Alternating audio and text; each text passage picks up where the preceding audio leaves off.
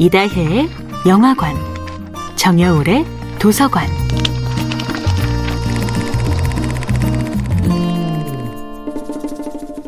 안녕하세요. 여러분과 아름답고 풍요로운 책 이야기를 나누고 있는 작가 정여울입니다. 이번 주에 함께하는 작품은 테드 창의 소설 당신 인생의 이야기입니다.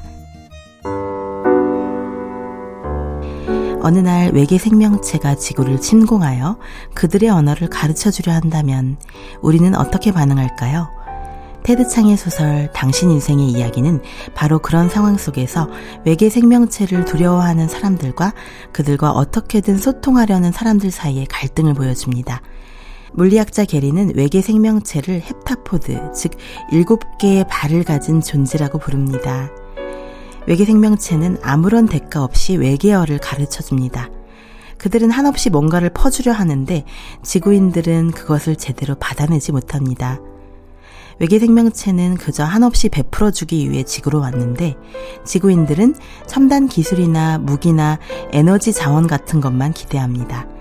그들의 가장 아름다운 선물은 바로 언어 자체라는 것을 모릅니다. 외계 생명체 헵타포드처럼 생각하고 말하고 움직임으로써 루이즈는 마침내 시간을 총체적이고 직관적으로 인식하는 힘을 갖게 됩니다.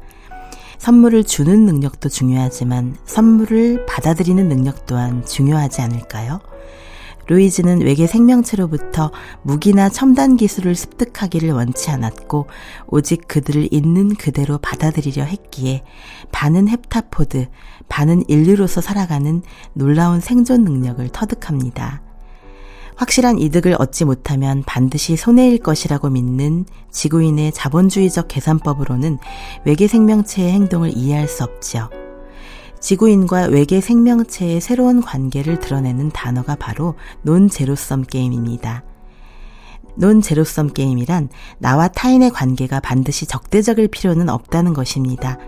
그들의 이익은 곧 우리의 손실인 그런 관계가 아니라 우리 모두가 궁극의 승자가 될 수 있음을 보여주는 것이 바로 논제로섬 게임입니다. 그렇게 될 때 우리는 나보다 뛰어난 타인을 질투하거나 증오하지 않고 진정 사랑하는 방법을 배울 수 있습니다. 외계 생명체는 지구인과 전쟁을 치르거나 상품을 교환하는 경제 활동을 하러 지구로 온 것이 아닙니다. 지구인과 이야기를 나누기 위해 온 것입니다. 그것을 이해하는 사람은 오직 언어학자 루이즈 뿐이었지요. 정여울의 도서관이었습니다.